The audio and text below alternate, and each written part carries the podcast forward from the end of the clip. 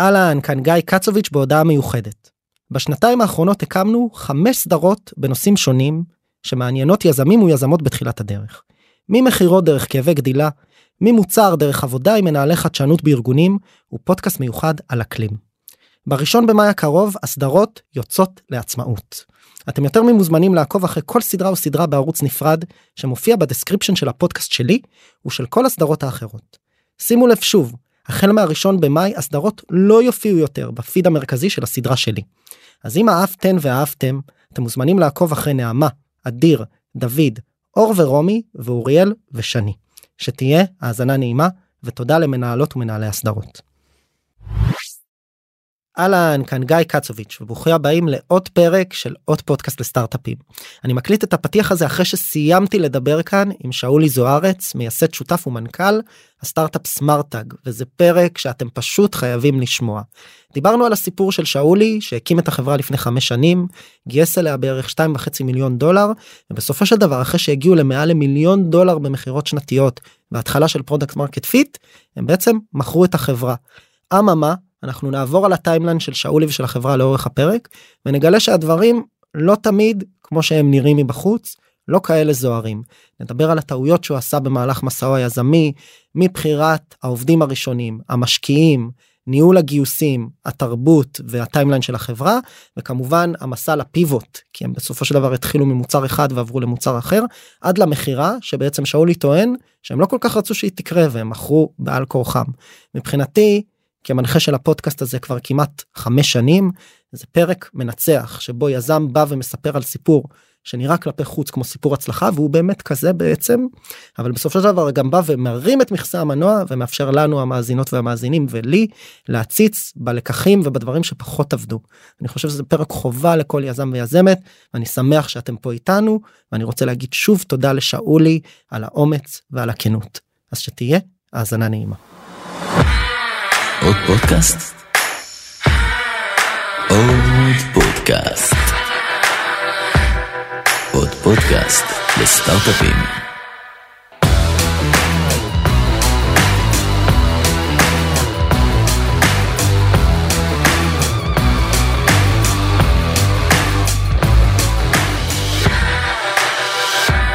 שאולי, מה קורה? בוקר טוב. בוקר טוב, בוקר מעולה. אה, אמרתי לך לפני הפרק וגם אה, בהתכתבויות שלנו שאני מאוד מעריך שאתה כאן. אה, זה אחד מהפרקים שאני מקווה שיהיו הכי משמעותיים ליזמות ויזמים שמאזינים לנו.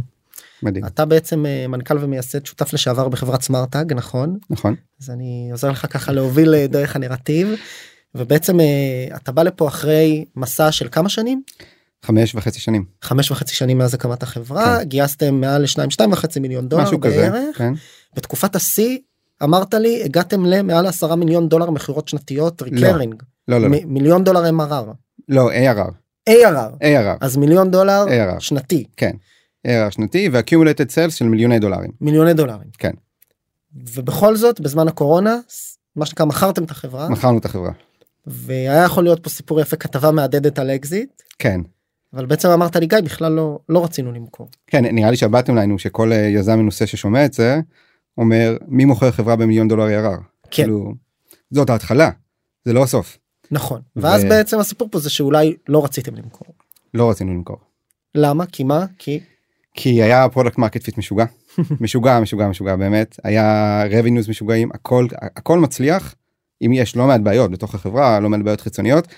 אבל כשאתה מסתכל על המשוואה הכללית של סטארט-אפ יש כל מיני פרמטרים חלק מהפרמטרים אצלנו היו במקסימום. ואמרנו אוקיי יש פה דבר אמיתי כאילו אפשר להקים פה חברה באמת גדולה באמת אמיתית ו- ופספסנו. ומכרתם בסוף גם בגלל הקורונה שפגע בביזנס תכף נדבר על מה עשיתם נכון וגם בגלל כל מיני נסיבות פנימיות שסיפרת לי עליהם נכון. בכותרות למשל אה, יזמים שמאוד דומים אחד לשני ולא משלימים אחד את השני. אה, יזמים מאוד לא מנוסים בעולם ה- גם בעולם הטק וגם ספציפית בעולם הסטארט-אפים. אה, היה לנו בעיה מאוד רצינית עם חלק מהמשקיעים שלנו שזה אי אפשר להתעלם מזה עם כמה שהייתי רוצה קשה להתעלם מזה. אה, וכל מיני בעיות ארגוניות שלנו שלי אישית אפילו. אוקיי אז אנחנו נדבר על זה קצת אני רוצה אז באמת למי שככה עכשיו כבר איגר לשמוע בוא נספר בכמה משפטים מה סמארטג מה היא עשתה. ואז נראה לי נחזור לתחילת ה timeline ונספר את הסיפור. מדהים אז בגדול סמארטג מחולקת לשני חלקים סמארטג וסמארטג 2.0 המוצר הראשון שאיתו רצנו שנתיים אז אה, זה בעצם צמיד חכם מאוד זול שהוא פותר בעיה של payments אפשר לשלם איתו ועוד כל מיני דברים בעיקר payments ובעיקר במקומות שה traditional payment method זה לא נגישים וכשאני אומר traditional זה cash credit אבל גם mobile payments. בוא נחשוב נגיד לרגע על אה, פסטיבל של שלושה ימים במדבר או מסיבת בריכה משוגעת בווגאס באיזשהו spring break או ילד בן 12 שרץ בפארק מים אז אותם משתמשים לא יכולים לשלם עם ה traditional.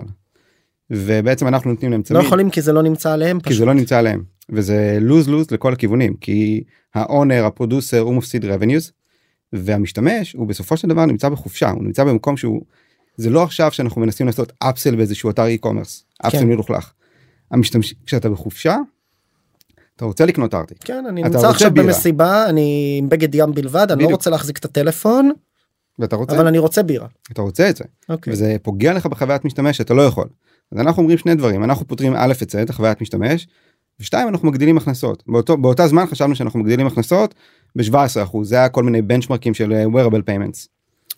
זה היה סמארטאג סמארטג 1.0 גרסה גרסה אחת. כן גרסה אחת ההתחלה אוקיי ועבד עבד מדהים אה, כשאני אומר 17% גידול בהכנסות הגענו גם ל-600-700 אחוז אה, גידול ב revenues וואו.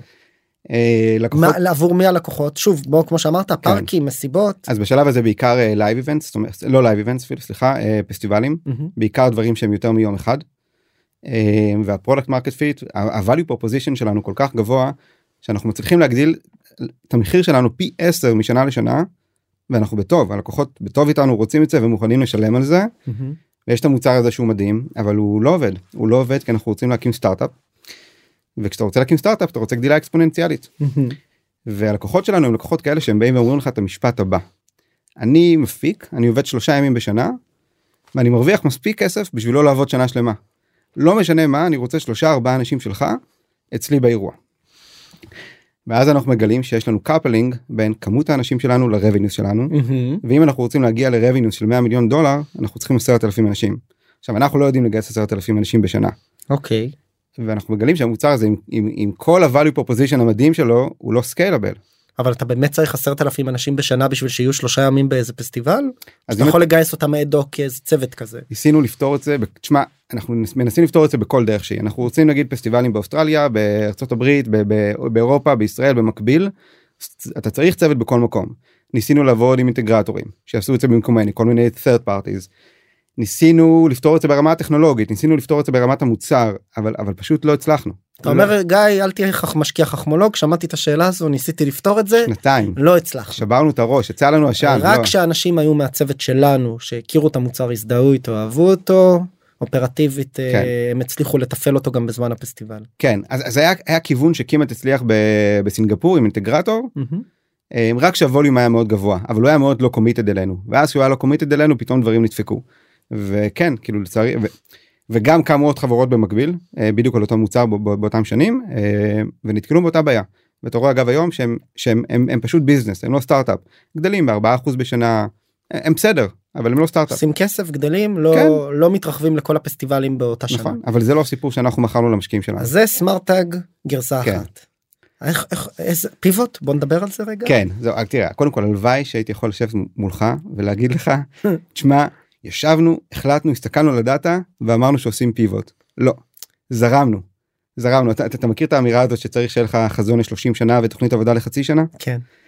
אז לנו היה את שני הדברים האלה עם אפס alignment ביניהם מהמם. כאילו לא היה שום קשר בין התוכנית עבודה לבין החזון שלנו מהמם. ואנחנו די התגלגלנו בשלב הזה ואנחנו מתגלגלים ל pivot אנחנו לא יושבים ומחליטים שזה אגב כאילו בעיה זאת אומרת זה בעיה כיזמים שלא מסוגלים אה, להסתכל על המציאות בעיניים ולהגיד שעושים את ה pivot הזה אבל עושים את ה pivot. אנחנו מנסה מנסים לפתור את הבעיה הזאת שסיפרתי עליה של ה scale על ידי זה שאנחנו פונים לוורטיקלים שונים. אנחנו מנסים לעבוד בבתי מלון וה-value proposition הוא לא כזה גבוה. אנחנו מנסים לעבוד ב... שאני כלקוח שמסתובב במלון בעצם נכון. מסתובב עם הצמיד אוקיי. ואז אנחנו מגלים שאנחנו לא פותרים בעיה כואבת שאנחנו מגדילים הכנסות בשניים שלושה אחוזים. אה, כי אנשים גם ככה רושמים על החדר ויש מדי פעם הונאות לא מספיק המלון מוכן לספוג את זה. וה value proposition שם הוא לא גבוה. nice to have לא must כן, have מבזבזים שאומרים. אגב על ה vertical הזה מאות אלפי שקלים. אוקיי. אה, עובדים עם בקטע Club- של מה לפנות ללקוחות. לא ו- כבר עובדים עם Club כאילו פרויקט מאוד מתקדם עם Club Med שנופל באמצע וכל מיני לקוחות פה בישראל משקיעים הרבה כסף ב product ונכשלים נכשלים. אה, מנסים לעבוד באירועי יום ונכשלים גם שם אה, ה-value proposition הוא לא גבוה הוא שלילי אנחנו ממש פוגעים בחוויית משתמש. אז אנחנו מגיעים לעולם של פרקי שעשועים אירועי יום תסביר. הופעות סתם שאני אבין. הופעות חיות פוגעים בחוויית המשתמש. כן תחשוב שאתה מגיע עכשיו להופעה כן. אתה נכנס להופעה אתה מגיע עם הכרטיס מהבית מראה את ה-QR קוד נכנס משלם 20 שקל ומקבל בירה. כן. אנחנו הוספנו עוד תור בהתחלה שלפני שאתה נכנס שאתה צריך לקבל את הצמיד Mm. ומה הצמיד הזה חוסך לך את ה-20 שקל של הבירה. Mm. אה, אתה אומר יאללה תן לי להביא 100 שקל במזומן אני אסתדר. כן כן זה היה מאוד רע אה, אוקיי. מאוד רע וזה לא עבד. אה, וה vertical השלישי שאיתו אנחנו מנסים לפתור את הבעיה זה פארקי שעשועים. ושם יש traction מדהים. זה מה שקפץ לי ראשון כשכתבת לי את המייל הראשון אה, על, ה, על הסיפור שלכם שיש לי חבר שהיה בירח דבש בדיסני בדיסני. אני לא אספר מי הוא כדי לא להביך הוא בחור מבוגר כן, הוא כן, לא בכל זאת, דיסני לא בירח דבש. הוא ואשתו לא היו בני שמונה כשהם עשו את זה גדול. למרות שזה נשמע לי חלום והם. לקחו שם את הבית מלון וזה והם מספרים שאתה מקבל צמיד. וככה הם אה, גוזרים ממך קופון כי אתה Band. בדיוק אתה משלם בלי לשים לב על הכל והכל הכל. עולה כסף גם על הכל. אז חזרה אליכם. אז האמת שדיסני הם חלק מאוד משמעותי בסיפור שלנו. כי מה שקורה זה שאנחנו מגיעים לכל מיני פארקים ויש traction מאוד גדול. אה, דיסני בדיוק מוציאים את ה Magic Band שאתה מדבר עליו. שזה ה equivalent למה שאתה מתאר כן. צמיד חכם לתשלום להרבה יותר מתשלום עושה הכל. אוקיי הוא הכרטיס כניסה הוא אתה מצטלם איתו הוא ממש ה... הוא עושה הרבה דברים. הוא הזיהוי החד חד ערכי שלך בתוך הפארק ומה שנקרא מפתח מאסטר להכל. בדיוק, אוקיי. ואנחנו באים לפארקים ואנחנו אומרים להם תראו אנחנו commodity דיסני אנחנו off the shelf דיסני אתם רוצים להיות דיסני אנחנו מציעים את זה. והיה traction משוגע. ועסקאות כמעט נסגרות ושנייה לפני שהעסקה נסגרת בא אלינו ה park owner אומר תראו אני מוכר חוויית משתמש. המתקנים שיש לי בפארק זה חלק מחוויית משתמש אבל זה לא הכל. כשאתה מגיע לדיסני יש לך וואו זה מה שאני רוצה שיהיה ללקוחות שלי ולכן הוא מבקש את הבקשה הבאה הוא אומר אני רוצה שתעשה אינטגרציה עם חברת tickets שלי תעשה אינטגרציה עם החברת קופות אינטגרציה עם החברת אה, שערים אינטגרציה עם החברת gamification loyalty חמישה שישה service providers שונים integrate them ואז אנחנו בעניינים. אז מספיק ש... שאחד מה service providers האלה נותן לך fuck you timeline ואומר לך טוב עוד שנה. נפלה עסקה. ואז אנחנו אומרים אוקיי מה מה עושים? חוזרים שנייה לפארקים ואומרים תקשיבו עזבו רגע סמארטג איך לעזאזל אתם מכניסים אינוביישן לפרקי שעשועים. מהמם. ובגדול התשובות שאנחנו מקבלים הם אנחנו לא. יש לנו בעיה. לא מצליחים להכניס אינוביישן לפרקי שעשועים. היחידים שמצליחים זה דיסני כי הם מפתחים את זה בעצמם. מהמם. וכאן העיניים שלנו נפתחות. אנחנו אומרים אוקיי אוקיי אוקיי. פה יש משהו שהוא הרבה יותר גדול יש פה בעיה ענקית. בוא נפתור אותה. כן זה לא אתה אומר אנחנו התחלנו תהליך מכירה מפנים אותנו זה זה נשמע כמו enterprise sale מהמקום הרע. בוא תעשה אינטגרציה עם מלא מקומות תעבור SOC כל מיני כאלה אתה אומר לא יש פה הזדמנות יש פה הזדמנות כי כי כי, כי זה לא רק סמארטרק שנופלת זה תראה, היום כשאתה הולך בעולם כמעט לכל פארק אפילו הגדולים אפילו סיקס פלגס ויוניברסל ואני לא מדבר על כל ה trampoline parks ו-FECs כשאתה הולך לפארקים האלה אתה חוויית משתמש היא בסדר. כשאתה הולך לדיסני זה fucking wow נכון. ואתה אומר איך איך אף אחד לא מצליח להגיע לרמה שלהם אתה אומר כי הם עושים את זה in-house. כי הם עושים את זה in-house. ואנחנו אמרנו בוא נפתור את זה. אם היום יש פרגמנטציה מאוד גדולה במערכת הפעלה לפרקי שעשועים אנחנו נבנה מערכת הפעלה אחת שהיא one stop shop שהיא כוללת, כוללת את כל החלקים השונים גם את ה ticketing גם את ה marketing גם את ה payments הכל הכל הכל מה הכל. שנקרא תעשו אינטגרציה זה בעצם רמיזה למוצר חדש מוצר אחר. בדיוק. אוקיי. אנחנו בגדול אנחנו אנחנו די קופצים על הפופיק אנחנו אומרים פה אנחנו נפתח חמישה מוצרים שונים. שדיסני בנתה אינאוס במשך שנים. שדיסני פנתה אינוס במשך שנים ושהמתחרים שלנו זה חמש חברות שונות שכל אחת מהן היא ענקית עם מאות או אלפי עובדים ורבינוס של מיל- מיליארדים. אנחנו רוצים לפתח את הכל אינאוס. בשלב הזה אנחנו קצת יותר חכמים ממה שהיינו בהתחלה אנחנו לא כותבים שום שורת קוד. אני ואיתי איתי הוא העובד הראשון בחברה. הוא, הוא גם היה חלק מאוד משמעותי מה product מה marketing ובגדול הוא סוג של co-founder. הם יושבים ומכינים מצגת של מה זה המוצר הזה שאנחנו חולמים עליו מכינים את המצגת במשך חודשיים שולחים את זה לכל מיני קשרים שלנו ועכשיו אני אעוות קצת את המציאות אבל אני אספר את זה בצורה יותר דרמטית. יום אחד שנת 2018 אנחנו מקבלים טלפון ממרוויל אנחנו מדברים על השיא של ה Marvel Cinematic Universe נכון ואומרים לנו תראו. אנחנו הולכים לפתוח את אחד הפארקי שעשועים הכי גדולים שנפתחו בעולם בשנים האחרונות. ואנחנו רוצים חוויית משתמש של דיסני של וואו. אנחנו שוברים את הראש איך אנחנו עושים את זה עד שראינו את המצגת שלכם מהמם. איפה חותמים. עכשיו זה לא באמת איפה חותמים זה תהליך שלקח חצי שנה ואגב סיפור מעניין בחצי שנה הזאת אנחנו מתחרים מול חברת קופות מול חברת ticketing. אנחנו מנצחים את כולם סטארט-אפ של שמונה אנשים באותו שלב כי ה-value proposition שלנו הוא מספיק הכי מקיף, גבוה. הוא הכי מקיף. בדיוק. ו- והעסקה נסגרת אה, וזה בעצם היה כאילו זה היה נקודת פיבוט שלנו כשהעסקה הזאת נסגרת אנחנו מבינים אוקיי זה זה זה, שה- המוצר. שהצמיד החכם הוא בעצם ונדור בתוך מערכת שלמה שאנחנו מציעים היום. אז ל- בש- בשלב הזה אין צמיד אין יותר צמיד. אין צמיד. אתה יכול לקנות צמיד רוב הלקוחות לא קונים צמיד מהמם. אבל אנחנו מדברים פה על מערכת לניהול פארקים. זה ממש הורגים ממש את הצמיד. תוכנה, ממש תוכנה תוכנה. שעושה מה? הרכיב הכי משמעותי שם זה ticketing אה, זה גם אונליין אבל אין, טיקט אין מערכות ticketing היום? אז אז יש מערכות טיקטינג לפארקי שעשועים אבל הם stand alone והן לא מדברות עם הקופות הן לא מדברות עם השערים הן לא מדברות עם המון המון דברים. אז אנחנו בעצם עושים אנחנו התוכנה שאנחנו קוראים לה PMS Parks Management System והיא נותנת קראנו לה אה, והיא נות- היא בעצם עונה על כל הצרכים של הפארק. אה, אני נגיד אתן דוגמה בחוויית משתמש של מרוויל אתה קונה את הכרטיס אונליין או שאתה קונה אותו אפילו דרך איזשהו פרוביידר אחר בוקינג או משהו כזה. אתה מגיע לפארק אתה מעביר את ה-QR קוד אתה נכנס אתה עובר במצלמות מיוחדות שלנו שמצלמות אותך ומזהות אותך אתה נכנס למתקנים אתה משלם עם אותו QR קוד כשאתה יוצא מהפארק אתה מקבל אה, כרטיס סוכן שילד עם התמונה שלך עליו והכל קורה מאחורי הקלעים בקסם אחד גדול אנחנו מתחברים אנחנו אנחנו חלק מאוד משמעותי במערכות מרקטינג שלהם במערכות CRM שלהם. זאת אומרת אין יותר אינטגרציה בין חלקים שונים מערכת אחת מרוויל היה הפארק הראשון בעולם שהייתה שם רק חברה אחת שמפעילה אותו ולא חמש שש חברות בדגש על הייתה. הייתה כן ו- הפארק נסגר האמת שנתיים אחר כך. אז אז מה קורונה?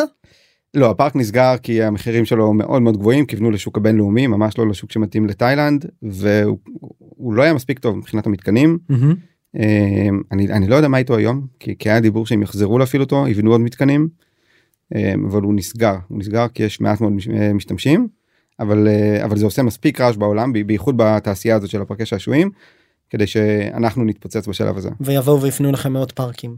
המון וזה כן. השלב שה-MRR עולה, ה-ARR עולה. כן זה השלב שבו מבחינת revenues אנחנו מתפוצצים. ה business side שלנו הוא 10 צעדים לפני הצד הטכנולוגי שלנו. תסביר. אה, אז המוצר שלנו מבחינת ה value מה שחלמנו אותו הוא, הוא, הוא, הוא מדהים כאילו אנשים רוצים אותו מוכנים לשלם עליו הרבה כסף. אה, מה שיש כרגע זה פחות. כן עכשיו למה שזה, שזה אגב צריך להגיד הרבה אנחנו שומעים את זה מכל כך הרבה יזמים פה בפרקים ובאופן כללי בעולם נכון שתמיד ה business side זה lean startup בעצם צריך להקדים את המוצר. נכון נכון אתה קודם כל צריך ללכת ללקוח להבין צורך. להגיד לו שיש בהנחה והצורך הזה חוזר מספיק פעמים לא לכל לקוח ולכל צורך ואז ללכת ולבנות את זה. לגמרי אבל אצלנו אז אני כן חושב שזה היה קצת שונה כי הפער היה גדול גדול גדול מהמצופה והסיבה לכך היא שהחברה למ- למרות המטריקות הטובות אנחנו כל הזמן מתנהלים במח... בצורה של מחסור בכסף. וההיירינג שלנו הוא לא טוב אה, מכל מיני סיבות אבל הוא לא טוב יש לנו מעט מאוד עובדים אנחנו תמיד מתנהלים במודל של אה, לכבות שרפות ו... ו- ו- ו- ומעט מאוד עובדים הרבה פחות ממה שאנחנו צריכים. תסביר. בוא נעשה על זה רגע double click מה זה מעט מדי כסף אפשר אה, לגייס או אפשר אה, לגייס עוד כסף או לעשות כן. hiring או אז, אז אני חושב שיש פה שני דברים קודם כל אוקיי. צריך להגיד אה, היה לנו משקיעים נהדרים מדהימים היה לנו בערך חמישה או שישה משקיעים. אה, אבל קרן אחת הייתה מאוד בעייתית קרן אחת הייתה אמורה להעביר מיליון וחצי דולר מתוך המיליון וחצי דולר האלה הם מעבירים 700 או 800 אלף דולר 700 או 800 אלף דולר. ואת ה-700 האלה או 800 אלף דולר שהם מעבירים הם לא מעבירים בפעימה אחת. הם מעבירים את זה לאורך שנתיים בצ'אנקים של עשרות אלפי דולר. תלוי כמה חזק אתה צועק אם היינו אומרים תשמע אין לנו איך לשלם משכורות היינו מקבלים זה- 40 אלף דולר זה לא היה חלק מההסכם. ממש לא. זאת אומרת ההסכם נחתם על מיליון וחצי דולר ואז מתחילים להגיע כספים בצ'אנקים. כן אנחנו שזה סימן אזהרה משמעותי. סיגנל אזהרה משוגע כן. שמה היה נכון לעשות בדיעבד ל- להרים קול צעקה.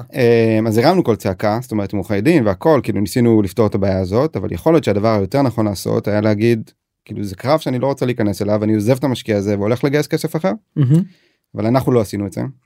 אנחנו ממשיכים להתנהל אנחנו לא יודעים מה הרנווי שלנו אנחנו לא יודעים כמה כסף יש לנו בחשבון. אז ההיירינג שלנו הוא מאוד אה, אנחנו לוקחים רק, שמרני מה שנקרא. לוקחים רק ג'וניורים בסדר מהמם. 12 15 אלף שקל למתכנת.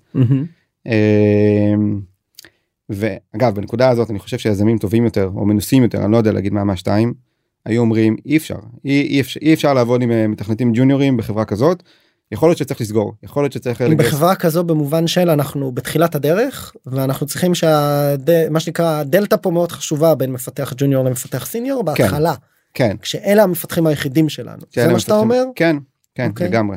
אה, אתה יודע מה אני גם אוסיף על זה לא רק בתחילת הדרך אנחנו גם בתחילת ה-growth phase. אנחנו מבינים שאנחנו צריכים עכשיו לגדול. כן. אז אז אז צריך להתחיל להתנהל אחרת בשלב הזה ואנחנו לא עושים את זה.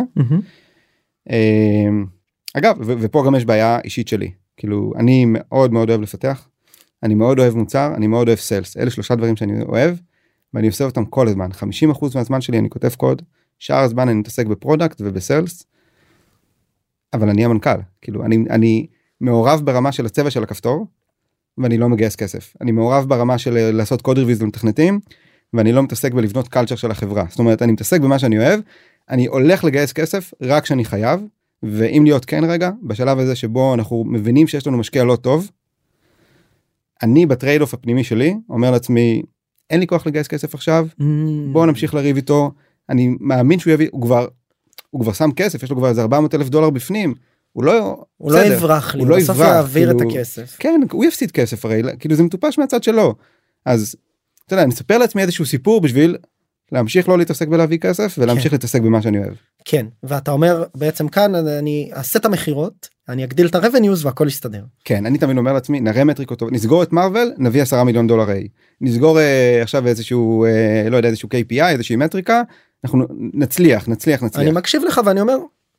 זה לא אולי בדיעבד קל אה, להכות על חטא ולהגיד אה, הייתי בסדר הייתי לא בסדר אבל זה לא נשמע לי מופרך הסיפור הזה. אה, זה לא מופרך אבל אבל אם נגיד מסתכלים על המציאות המשקיעים שלנו עם כמה שהם מדהימים הם לא מעולמות הטק. הם לא הם לא יודעים לבוא ולהגיד לנו חבר'ה יש לכם מטריקות טובות בואו תדברו עם אה, לא יודע עם גיגי בואו תדברו עם זה ואנחנו נגייס לכם עוד כסף. הם לא יודעים לעשות את זה הם לא יודעים שהמטריקות הן טובות הם לא יודעים זאת אומרת הם מבחינת הם משקיעים פיננסים בשלב הזה. או... הם אומרים מבחינתם שמתי איקס כסף עד שאני לא רואה פי שלוש פי כן, חמש. כן, כן. כן ו... והם לא יודעים מה לתמוך בך לעבר הסיבוב הבא? מה זה לא. אומר לחבר אותך למשקיעים? הרי זה, אני שואל אני שואל את זה אני בסוף בוא נשים את הקלפים על השולחן חלק מהדברים נגיד שאני בפיוז'ן אומר ליזמים זה שנעשה את זה. מצד שני אני אומר לעצמי הרבה פעמים אתה יכול לעשות לעשות את זה לבד אם אתה אם אתה רוצה. נכון. אמ, אז אני חושב שהמשקיעים גם הם לא יודעים שהם צריכים לעשות את זה אמ, וגם בשלב הזה צריך להגיד כאילו משהו על ה- כאילו על שלושת היזמים כאילו, לא אמרנו את זה אבל הקמתי את החברה עם עוד שני שותפים שאולי שנינו שאול זוארץ זה אמיתי זה כן אמי- כן. למי שמאזינה או מאזין ומטיל ספק היו שני שאולי זוארץ שאול זוארץ בחברה. שהקימו את החברה ביחד. כן. ו-. כן ו- ובועז השותף השלישי שלנו שלושתנו הקמנו את החברה ביחד. ואנחנו שותפים שלא החוזקות שלנו הם אותם חוזקות והחולשות שלנו פחות או יותר אותם חולשות אנחנו לא משלימים אחד את השני ואחד הדברים שקשה לנו בדיעבד אני יודע להגיד את זה זה ששלושתנו לא עבדנו ב- בעולם של סטארט-אפים לפני אוקיי. שלושתנו עבדנו בחברות של עם כל מיני מוצרים שהם און פרם או דברים כאלה. ואנחנו אנחנו אנחנו בעצמנו לא יודעים להגיד אה, איך דברים צריכים לראות איך, איך דברים צריכים לצמוח. ובדיעבד אני יודע להגיד שגם לא היה לנו את המשקיעים שיבואו ויכוונו אותנו היה לנו משקיע אחד שהוא באמת היה כזה ברמה אחת יותר טובה מכולם והוא גם היה סוג של חבר שלי אבל הוא גם משקיע מאוד פיננסי הוא. לא אז כאילו נתן תמיכה ועזר ונפגש לקפה אבל לא בטוח אה, נתן את הדל אז מה מה זה אומר אז בוא נדבר על שניהם שני שתי הנקודות סליחה. אחד זה מה זה אומר אנחנו לא משלימים אחד את השני אה, זה אומר מה היה חסר זה קשה להגיד מה היה חסר כאילו כי אני- אתה לא יודע כי זה היה חסר. כי זה היה חסר הי- בדיוק אבל אתה אומר עד היום הרגשתי שכולנו היינו מאוד חזקים כולנו ב product פיתוח מכירות. אה, כן וכולנו היינו מאוד אה, באישיות שלנו war time CEOs. זאת אומרת אף אחד מאיתנו לא היה peace time CEO אף אף אחד מאיתנו לא ידע גם לא עבד כאילו תכלס לא ידע אני אני הייתי מתכנת embedded לפני זה עכשיו זה, זה, זה אומר מוצרי חומרה זה זה לא חברות SaaS זה לא מאנדיי זה לא וויקס. אה, בוא זה היה גם כולנו עם רקע די דומה במובן הזה. ו... אתה אומר להניח את התשתיות להכין את השגרה מה שנקרא. כן וגם אפילו להגיד את המשפט הבא אנחנו צריכים אה, להעסיק מישהו שהוא יותר טוב מאיתנו ב-X מהמם. במרקטינג ב sales לא אנחנו באיזושהי תחושה שאנחנו הכי טובים אנחנו נעסיק אנשים זולים ואנחנו נגדל אותם. כן. אמ, אתה אומר לא לא בטוח שזה עבד לא זה לא עבד. אז מה היית עושה בדיעבד היית מעסיק אנשים שהם יותר טובים ממך בכל פוזיציה כן כן אמ, כאילו גם תראה לאורך כל הדרך לא היה לנו אף פעם איש sales או מרקטינג או דברים כאלה. אמ, לא היה לנו אנשים מנוסים כאילו באופן כללי. שעשו את אותו תפקיד בחברה אחרת. כן אתה יודע אפילו לא אתה יודע לא אנשים שעבדו ב enterprise אבל אנשים שעבדו באותה חברה באותו phase אה, או בחברה דומה באותו phase. אה, לא לא היה לנו את זה. ומבחינת הלהשלים או לא להשלים אמרת קשה לדעת אבל ברמת הדינמיקה ביניכם נשמע שדווקא היה בסדר. אה, אני מאוד אוהב אותם כאילו בוא נגיד שכשקשה לפעמים אז, קשה כן, כן. אבל נשארתם חברים. כן נשארנו חברים. אתה יודע בוא, בוא נהיה רגע אמיתיים אחרי שזה נגמר אחרי שאנחנו מוכרים נראה לי שיש איזה נתק של כמה שבועות כמה חודשים כל אחד לוקח אוויר כן לוקחים אוויר ואז חוזרים להיות חברים. ואז חוזרים להיות חברים זה לוקח זמן וזה עדיין נבנה אבל uh, מאוד מאוד אוהב אותם כאילו ומאוד מעריך אותם. תשמע אה, אחים למסע זה כן. אני מאוד מעריך פה את הכנות זה מרשים אותי מאוד. אני רוצה רק אני אני אגב אני בטוח שזה ככה בהרבה מקומות ולא מדברים על זה. כן יש מצב והדבר השני שדיברת עליו זה אסטרטגיה. לא היה מישהו שיכווין אותנו קראת לזה או לא או עזוב מישהו שיכווין אותנו אני רוצה לדבר לא היה לנו מה שנקרא כיוון אסטרטגיה אז פה בהקשר הזה בוא ננסה לפרק את זה למה זה אומר כי הרי נשמע בסוף בדיעבד ממעוף הציפור בדיעבד במבט לאחור. שעשיתם את הדברים יחסית נכון. גייסתם כסף על מוצר וחזון ראשוני הגעתם למכירות הבנתם שזה לא סקלבילי עשיתם פיבוט בין אם התכוונתם ובין אם לא אני מנסה פה כן. להקל עליך. הבאתם revenues ובסוף למרות הירידה במכירות שאולי תכף נדבר עליה קורונה וכאלה גם הצלחתם למכור כן אז, לא- אז למה להיות כל כך קשים מה היה חסר איזה כוונון אתה מרגיש שהיה חסר כן אז רגע קודם כל אני חייב uh, להיות רגע אמיתי ולהגיד כן. שאני אני לא בטוח ששאולי ובועז מסכימים איתי הבנתי. ואני חושב שהם יגידו שתשמע שאול זה, זה הכל חיצוני זה הכל המשקיעים שהרסו לנו. אה, אותו משקיע שלא העביר את הכסף בדיוק. וחוסר ההכוונה וכדומה. כן בדיוק ואני אומר יכול להיות שהם צודקים אבל מבחינתי כאילו תכלס fuck it אני, אני, אני, רוצה לדבר על מה שאני עשיתי לא טוב ועל מה שאני יכול ללמוד מזה. בדיוק וכדי שבסטארט-אפ הבא או, או בחברה הנוכחית שאני עובד בה אני אוכל שדברים יהיו יותר טובים. ויש דברים שלא ש, ש, שאתה אמרת והם היה חסר לך נגיד אתה אומר עשינו פיבוט. אז אז. רק כדוגמה כמה לא היינו מפוקסים אז אז לא באמת עשינו פיבוט פיתחנו מוצר חדש. ואת המוצר של הצמידים היינו כל כך מאוהבים בו שלא הרגנו אותו עד היום האחרון של החברה. היה פה שני קווים מקבילים שרצים. בסדר לא השקענו במרקטינג ובשום דבר שלו אבל המשכתם לתת מענה ללקוחות ולייצר את הצמידים. כן. ול... ו- אוקיי. ועכשיו אם אני בטוח שאם שאולי היה כאן הוא היה אומר תשמע היינו חייבים את הכסף. אמ, אני אומר באמת היינו חייבים את הכסף כאילו באמת היינו צריכים את זה כאילו what the fuck מצ- מצאנו את ה product market fit מצאנו את חלומו הרטוב של כל יזם ולא הרגנו את הדבר שאנחנו יודעים שהוא לא עובד. וידעתם שמצאתם את ה product market כן בשלב כן כן מסוים? בשלב הזה ידענו כבר מאוד אז. להחזיק את הצמידים זה למה זה כי יש הכנסה זה מהיר זה קל זה כבר קורה. חשבנו אבל זה לא באמת היה כל פעם לקחנו פרויקט אמרנו כן הקוד קיים הכל עובד אבל אז אתה מתעסק בזה וזה עבודה. ואתה לא מבין כמה פוקוס הוא חשוב זאת אומרת אנחנו אז זה לגבי ה pivot למשל. כן זה זה אוקיי, נגיד ולגבי הגיוס דיברנו שלא בטוח ש... כן. שיכול להיות שהיה צריך לנהל fundraising effort מתגלגל כזה. כזה אתה כל הזמן מגייס כסף ואף פעם לא מגייס נכון. כאילו, אתה יודע בתור מנכ"ל אתה יודע אתה צריך להתעסק בזה. אה, אני שוב פעם אני בתור מנכ"ל מעורב ב details ברמה שלא מאפשרת לי להיות מנכ"ל. אה, אתה יודע ואני כל חצי שנה כאילו תופס את עצמי ואומר מה מה אני עושה אני צריך להתעסק יותר בזה. ועדיין אני בורח למקומות ששם ה passion שלי. אני רוצה להגיע שנייה לסוף של ה timeline ואז ננסה כן. לעשות אה, lesson learned כאלה. המכירות עולות בסמארטאג 2.0 אתם עכשיו מוכרים מערכת אה, ניהול פארקים ובמקביל יש צמידים אה, כמה שנקרא שאריות מהמוצר הקודם נכון והמכירות עולות ואתם מגיעים לכמעט אה, מיליון דולר סביב המיליון דולר בשנה גם recurring אתם מוכרים את זה כתוכנה מהמם. ואז מה קורה אז בשלב הזה ה business model שלנו הוא pay per ticket אנחנו גובים איזשהו subscription של כמה עשרות או כמה מאות אלפי דולרים לשנה ואז חצי דולר על כל כרטיס מהמם. או דולר לא משנה. אה, כשעיקר ה revenues מגיע מהכרטיסים זאת אומרת מה volume. חד אוקיי. משמעית חד זאת אומרת זה. מבוסס על זה שימשיך להיות תנועה בפארקים. ואז אנחנו רואים שפארקים מתחילים להיסגר אנחנו מדברים כבר על מרץ 19 כזה או מהמם. פברואר מהמם. פארקים מתחילים להיסגר revenues מתחילים לרדת פתאום לקוח, אה, טלפונים מלקוחות באנגליה בכל העולם. אומרים לנו תשמעו אנחנו רוצים רגע להשעות את ה subscription ואתה כמובן משעה כי אתה לא רוצה להגיד להם תשמעו אני טייטל כסף הם יעזבו אותי. כן. אה, ואז ה revenues יורדים לאפס ואנחנו 4,000 דולר נשאר בשלב הזה. הכל בגלל הקורונה. כן בגלל הקורונה פארקים נסגרים אתה יודע גם ה revenues פתאום קופצים באיזה שבוע אחד כי איזה פארק פתח.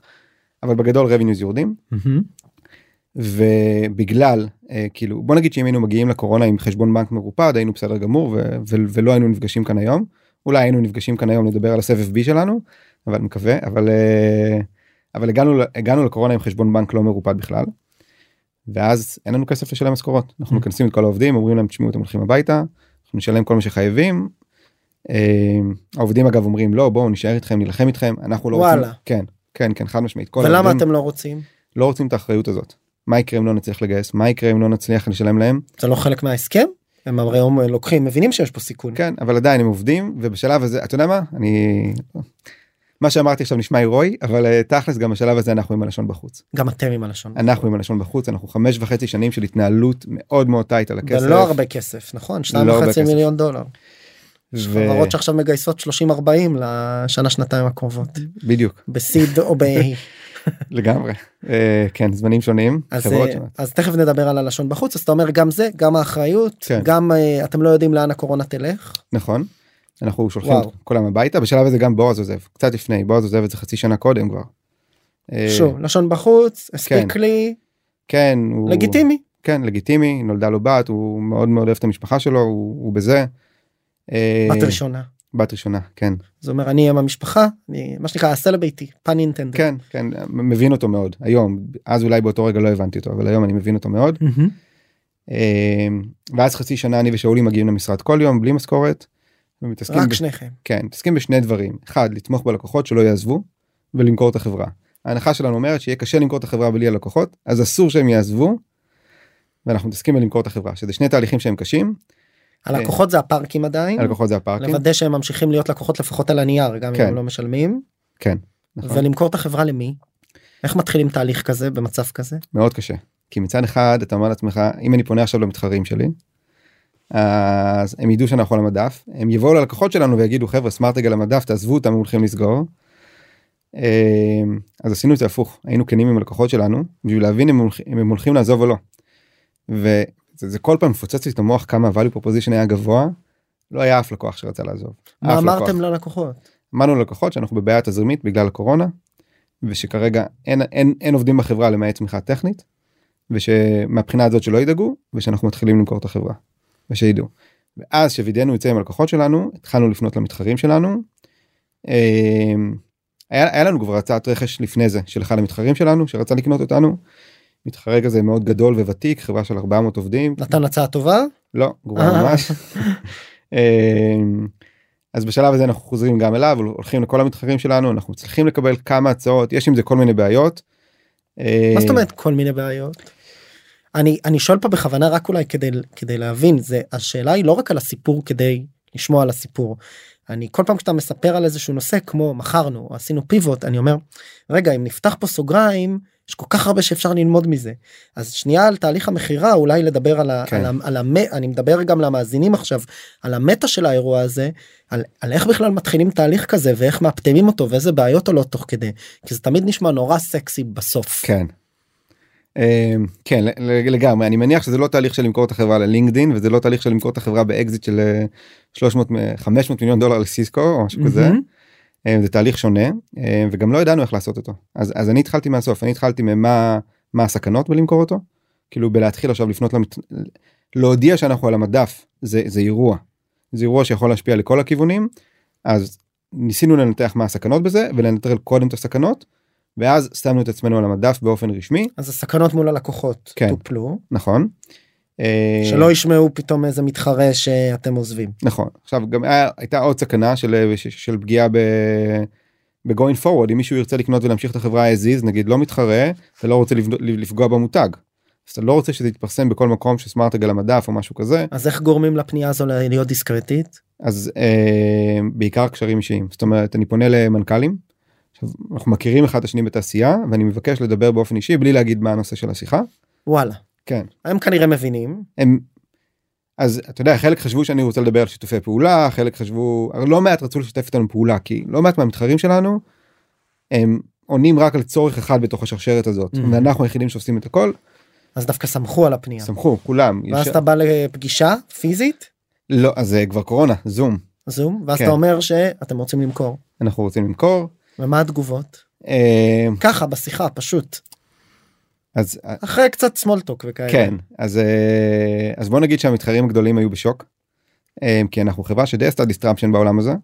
אנחנו היינו הילד החדש והצעיר בשכונה והיו בשוק. החברות היותר גדולות היו כזה תראה גם הייתה איזושהי הבנה כי זה כן היה קורונה. כולנו מבינים את המודל העסקי שהוא לפי usage ו- וכולם מבינים שיש פה פגיעה. אז אז הייתה גם איזושהי הבנה. כאילו מנסה כזה לנתח עכשיו תגובות כן, כן הייתה אוקיי, הבנה. אוקיי. ומשם מתחילות להגיע הצעות אומרים טוב נחשוב נחזור אליך ו... כן גם משם וגם אחד המשקיעים שלנו שמציע לקנות אותנו מהמם. שהדבר הזה מוסיף מורכבות לתהליך אני לא יודע כמה אני יכול להיכנס אליו. מורכבות דווקא?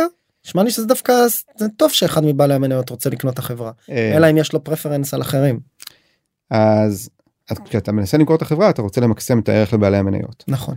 והוא פתאום בניגוד עניינים כי אם נגיד יש הצעה שהיא יותר טובה מהמם. הוא גם חשוף לכל ההצעות האחרות בצורה אחרת הוא עדיין חלק מהדירקטוריון ניסינו להתנהל עם זה בצורה טובה עם העורכי דין אבל Mm. בסופו של דבר לא היה איך להימנע מזה הוא היה חשוף להכל.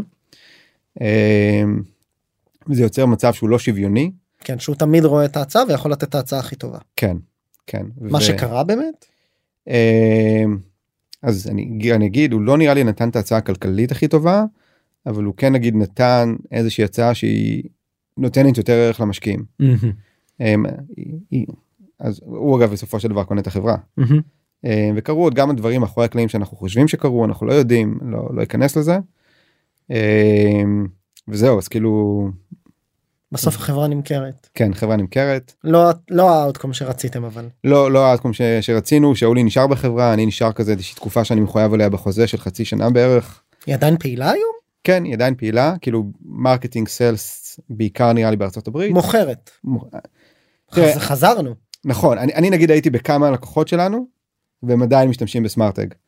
כאילו גם בארץ בפארקים עצמם כן גם בניו יורק כאילו כן אני הולך לפארקים ואני רואה את המוצר הזה אתה יודע אני נכנס כלקוח רגיל הם רואים אותי הלב שלי נשבר בשלב הזה. אני אתה יודע אני באיזה שלב אומר למוכרת אני כתבתי את התוכנה הזאת. היא אומרת לך כן יופי היא אומרת לי תתקדם בתור כאילו מה אתה רוצה ממני עכשיו ואני כזה אני כתבתי את התוכנה כאילו יואו חוויות בפארקים לא יהיו אותו דבר מעכשיו כן כן. אה, אז אז החברה ממשיכה בועטת עסק עסק טוב אני לא יודע מה קורה שם אני כבר שנתיים לא שם גם שאולי כבר לא שם מהמם. אה, אין לי מושג מה קורה שם אבל אני יכול להגיד לך שבחודשים האחרונים ראיתי את המוצר שלהם עובד. אני אומר את זה בלא מעט פרקים אני הרבה פעמים מרגיש שיזמים מגיעים לפה אז קודם כל תודה אנחנו עושים איזה סיכום ביניים אני מרגיש שיזמים באים לפה הרבה פעמים אה, כדי באמת לספר את הסיפור שלהם ולי הרבה פעמים גם כשזה חצי אותנטי אמרתי לך את זה גם לפני הפרק זה נשמע לי שיווקי. כן. ואני אומר אני כל כך מוקיר תודה ואני רוצה להגיד את זה בזמן הפרק שאני מרגיש שאתה אומר את האמת כמו שהיא.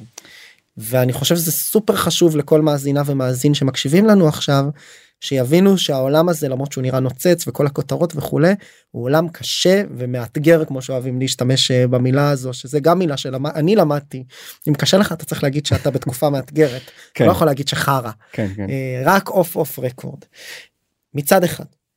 ואני חושב שנתת פה מבט פנימי מאוד יפה לאיך נראים החיים של רוב היזמים והיזמות כולל אלה שעושים את הגיוסים הגדולים ויש לנו כמה אני רואה על חברות שלי בפורטפוליו שגייסו עשרות מיליוני דולרים כמה קשה זה כמה זה מאתגר גם אחרי להמשיך למצוא את ה market fit להתפתח לנהל עובדים תרבות דירקטוריון וכולי אז לספר על זה מהצד הבעייתי מאוד מאוד מרשים מאוד מאוד משמעותי.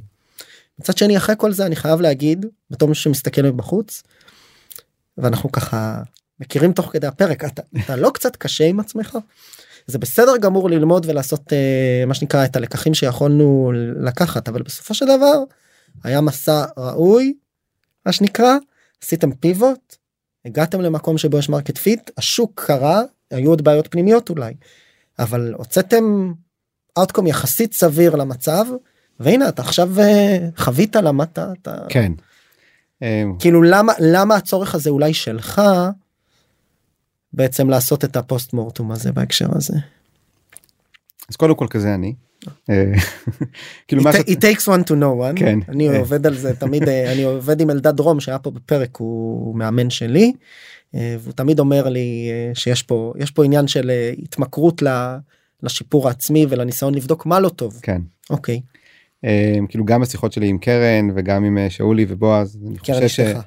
כן כן בדיוק שלי ואז אז גם הם אומרים את זה כאילו תמיד האמירה היא למה אתה כל כך קשה כאילו היה מדהים סטארט-אפ ראשון הצלחתם להגיע ל-accumulated sales של מיליוני דולרים אה, היה לכם משקיעים קשים היה המון קשיים ואתה כאילו מסתכל ולמרות זאת הצלחת. ולמרות זאת הצלחנו אה, והחברה עדיין קיימת אתה יודע זה לא איזה חברה שנסגרה כן, לא קנו את הביזנס ומחקו אותו. וכן יש value אמיתי, כן אז אז אני חושב שזה שני דברים אחד זה כזה אני כאילו אופי.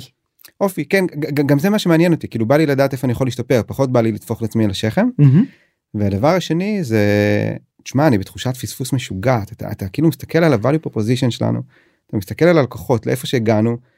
אתה אומר איך פספסנו כאילו אתה, אתה, רואה יזמים שכאילו מגייסים כסף ו, והם הקדימו את זמנם והם אה, לא יודע אחד מה tech giants נכנס אליהם והרג אותם כן. ולא היה להם product market fit והם פספסו ואני אומר fuck אנחנו לא פספסנו בגלל זה. כאילו לנו היה את החלום הרטוב של כל יזם. אבל היו שם בעיות, אבל היו בעיות. בעיות עם המשקיעים, בעיות בגיוסים, בעיות בצוות. כן לגמרי. וכשאתה מסתכל על זה בדיעבד עם הפנים קדימה או במילים אחרות כשמאזינות ומאזינים שעכשיו מקשיבים הרבה מהמאזינים שלנו יזמים בתחילת הדרך pre-seed כן. seed post seed אני עכשיו מבקש זה בסוגריים אני מבקש אה, גם המפיקים פה הדר ואור שהם הם עדיי אני מבקש מהרבה מהמר- מהמרואיינים להעביר לי את התגובות המצולמות שהם מקבלים אחרי הפרקים וואלה. ומדובר בעשרות תגובות מהרבה יזמים אז יש לי ככה פילוח לגבי האימפקט של הפרקים אז אני באמת רואה שמאזינים הרבה מאוד יזמים בתחילת הדרך הרבה מאוד פאונדרים אז אני אומר חוזר אליך במבט קדימה למי שמאזין ומאזינה מה הם יכולים לקחת מה- מהסיפור הזה מה היית עושה עכשיו ברודאו הבא אחרת. האמת שזו שאלה מדהימה כי מצד אחד יש לי משהו באני מאמין שלי שאני לא מאמין בלתת עצות. כי הסיפורים של כל יזם הם כל כך מורכבים. שאם תיתן לו עצה זה כאילו יהיה כזה טקסט בוק דווייס וזה, לא באמת תואם אליו אני יותר מאמין בלספר סיפורים ושהם הם יקבילו את זה לחיים שלהם הם יבינו את זה איך שהם רוצים. אבל אה, אבל- אם אני נותן עצה לעצמי כלפי קדימה אז אז קודם כל זה למצוא יזמים שקבוצת מייסדים שמשלימה אחד את השני. אה, משלימה זה שכל אחד מחזיק סקילסט אחר שהוא טוב בו בתוך הקבוצה נכון. ולא רק שמסתדרים ביחד כי הם חברים ומכירים אחד את השני כמו שהיה אצלכם. אתה יודע זה זה אחת הבעיות העיקריות היינו חברים הכי טובים היה כל כך כיף בשנים הראשונות כאילו באמת היה והרומנטי גם. מדהים מדהים מדהים היינו נוסעים כאילו נסענו לחופשות ביחד כל כל החמישה מייסדים כזה. שאולי בועז איתי יקיר כזה היה היה כיף אבל כאילו what the fuck מי, מי, מי מעסיק כאילו מתכנת WordPress בתור מתכנת ראשון לחברה היום Mhm. אגב כולם מאוד מוצלחים בתפקידים שלהם כן. אבל היום. אמ, הדבר הבא ש, שהייתי עושה אני לא יודע אם להגיד אותו כן אני, אני לא יודע אם זה נכון. אבל אנחנו הגענו בלי שום ניסיון בסטארט-אפים ואחרי התקופה שלי במאנדיי ועכשיו אני בפייסבוק אני, אני מרגיש שאני לומד שם דברים שאני רואה דברים שיעזרו לי בעתיד. כן. מצד שני אתה יודע יש first timers כמו פייסבוק כמו גוגל ש, ש, הרבה מה- הרבה כן, מהחברות הגדולות. שהצליחו בלי לדעת אז אני לא יודע אם זו באמת עצה. אבל אתה אומר לך היום בדיעבד אתה אומר זה מרגיש שקצת להשתפשף בחוץ כן ולהכיר לדעת כן חד משמעית. אמ, וכאילו אני אתן עצה בנאלית בנאלית ומפגרת לבחור את המשקיעים נכון. עכשיו אני- לבחור את המשקיעים נכון לא יודע זה לקחת איזושהי אה, משקיע שלא יזרוק אותך מתחת לגלגלים של האוטובוס ו- ויעדיף את ה... לדחות את האקזיט כי והרבה פעמים אתה לא יודע אז מה איך אפשר לעשות את זה אנחנו ידענו ידעתם מראש ידענו מראש. אמרו לכם זהירות אמרו לנו זהירות. וה-state of mind שלנו וזה נגיד עצה טובה. מי אמר יזמים אחרים שהוא השקיע כן בהם? גם יזמים אחרים גם אנשים שהכירו אותו בתעשייה אמרו הבנתי אז פה בהקשר הזה אני באמת רוצה להגיד עצה פרקטית הרבה פעמים גם שואלים אותנו כאילו בפיוז'ן בכלל קרנות אנג'לים עלינו אני אומר לכו לדבר עם חברות פורטפוליו לגמרי עכשיו אני אני כן רוצה שנייה לחזור ל- ל- לסטטוס ל- ל state המנטלי שהיינו בו כן אומרים לנו שהוא לא טוב והוא מוכן לתת לנו כסף. ואנחנו אומרים fuck גייסנו כסף עזבו אותנו עכשיו עם המציאות. כאילו, אנחנו רוצים היינו כל כך כל כך eager לקבל עוד כסף בשביל לרוץ קדימה וזה סכום משמעותי בסכום משמעותי ש, שפשוט לא אין הלכנו עם הראש בקיר עזבו אותנו שנייה מהמציאות עזבו אותנו מהעובדות. תנו לנו לרוץ עם החלום שלנו היינו יותר מדי מאוהבים בעצ... ברעיון יותר מדי מאוהבים. ב- בסטארט-אפ. ולא כאילו לא היה לנו את האורך רוח להגיד לא זה לא משקיע טוב בוא נשאר עוד כמה חודשים בלי משכורות ונגייס כסף יותר טוב. לא עשינו את זה וזה מה שנקרא תבדקו את המשקיעים שלכם חברים בטח היום כשנכנסים הרבה משקיעים חדשים לשוק לגמרי הדרך הכי טובה לעשות את זה שוב אני אומר זה לא דרך המשקיעים עצמם וגם לא דרך משקיעים אחרים. אלא דרך חברות יזמים שגייסו כסף אה, מאותם משקיעים זה הדרך הפרקטית אה, לגמרי. לעשות אה, בדיקת נאותות הפוכה בדיוק מה שנקרא בדיוק וזה לא בדיקה כזו מסובכת עולים לשיחה ושואלים נכון. מה מה נסגר איך הוא. כן. זהו. ואם עשיתם בדיקה כזאת וגיליתם סיגנלים רעים אל תתעלמו. כן לא על אחד מהיזמים על כן. אה, 100 אחוז. כן. אוקיי בסדר ומה עוד היית עושה שונה אם אנחנו כבר אה, זה או שזה בעיקר צוות מייסד משקיעים שזה בעצם סופר חשוב כן אני חושב שהייתי עושה שונה עוד הרבה דברים אבל הם טקטיים דברים שאפשר לי ש... אתה אומר במקרה הזה הייתי עושה ככה במקרה כן. ואני חושב שגם אם הייתי טועה בהם זה לא היה פטאלי בסדר כאילו כולם עושים טעויות כן. כולם. יש טעויות שאתה עושה שאתה לא יכול לקום מהן ויש טעויות שאתה עושה שאתה יכול לקום מהן אז אני חושב שבשלב הזה הייתי עושה המון דברים אחרת אבל הם לא נראים לי נוראים הם לא נראים לי נוראים. אנחנו התחלנו את ההתכתבות שלנו לפני הרבה חודשים צריך כן. להגיד כגילוי נאות ולקח זמן לתאם את הפרק הזה נכון באשמתי כי אנחנו פה אני שמח להגיד שבעוד פודקאסט יש אה, רשימת מרואיינים ארוכה. ואתה פנית אליי בעקבות איזה פוסט שהעליתי בפייסבוק לדעתי.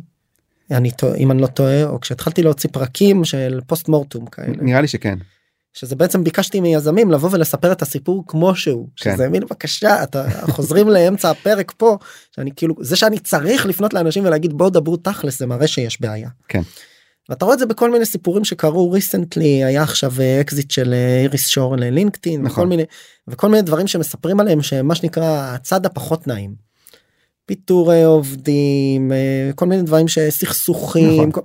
אני אומר אז אז באת לפה במעשה אמיץ אני חייב תודה. להדגיש כן סטרס it enough.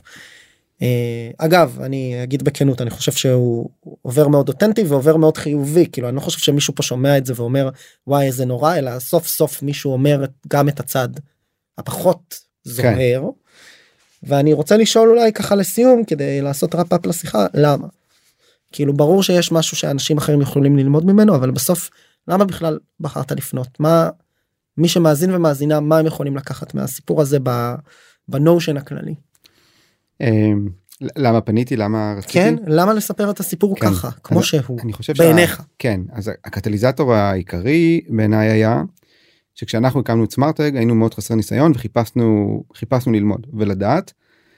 ואז היה את השבוע שזה היה מדהים. והיו איתן לויט ודוד כץ נכון מעריץ אותם. כן הם מדהימים אגב כשסמארטג נסגר נסגרה הם הראשונים שפניתי אליהם לעבוד אצלהם. אה, אבל הם רצו שאני אעשה גם פרונט וזה לא בסדר אה, אולי הם ישמעו את הפרק הזה נראה. כן.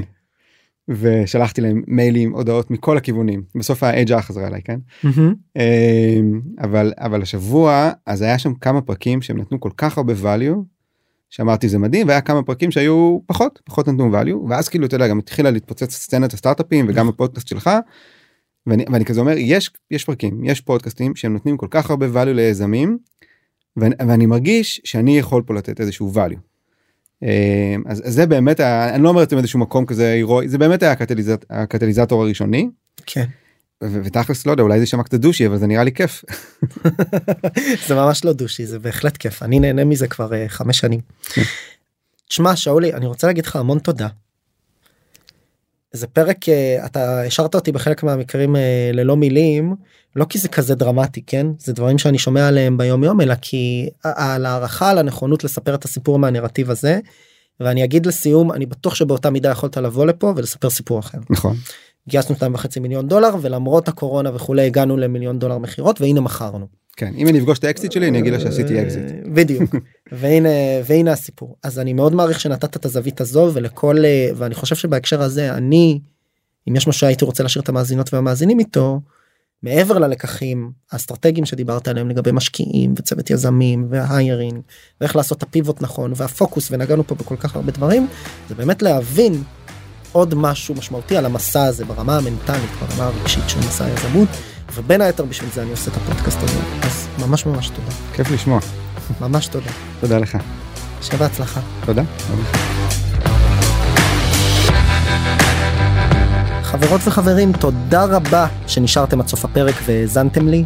אני מקווה מאוד שהפרק העשיר אתכם ולימד אתכם משהו חדש, ואם הרגשתם שלקחתם משהו מהפרק הזה, אני ממש אשמח שתשתפו אותו ואת הפודקאסט בכלל, כדי שעוד יזמות ויזמים בתחילת הדרך בישראל יוכלו ללמוד על איך להקים ולהתחיל את הסטארט-אפ שלהם. אם אתם רוצות ורוצים לשמוע עוד פרקים, אני מזמין אתכם להירשם למעקב. כל הלינקים למעקב אחרי הפודקאסט שלנו מופיע ב description, וכמובן אתם מוזמנים לפנות אליי, או בלינקדאין או באינסטגרם, ולספר לי איך נהניתם מהפרק ומה למדתם, או סתם לכל בקשה ותהייה, גם הלינקים האלה מופיעים אצלנו בפודקאסט. תודה רבה, ונתראה בפרק הבא.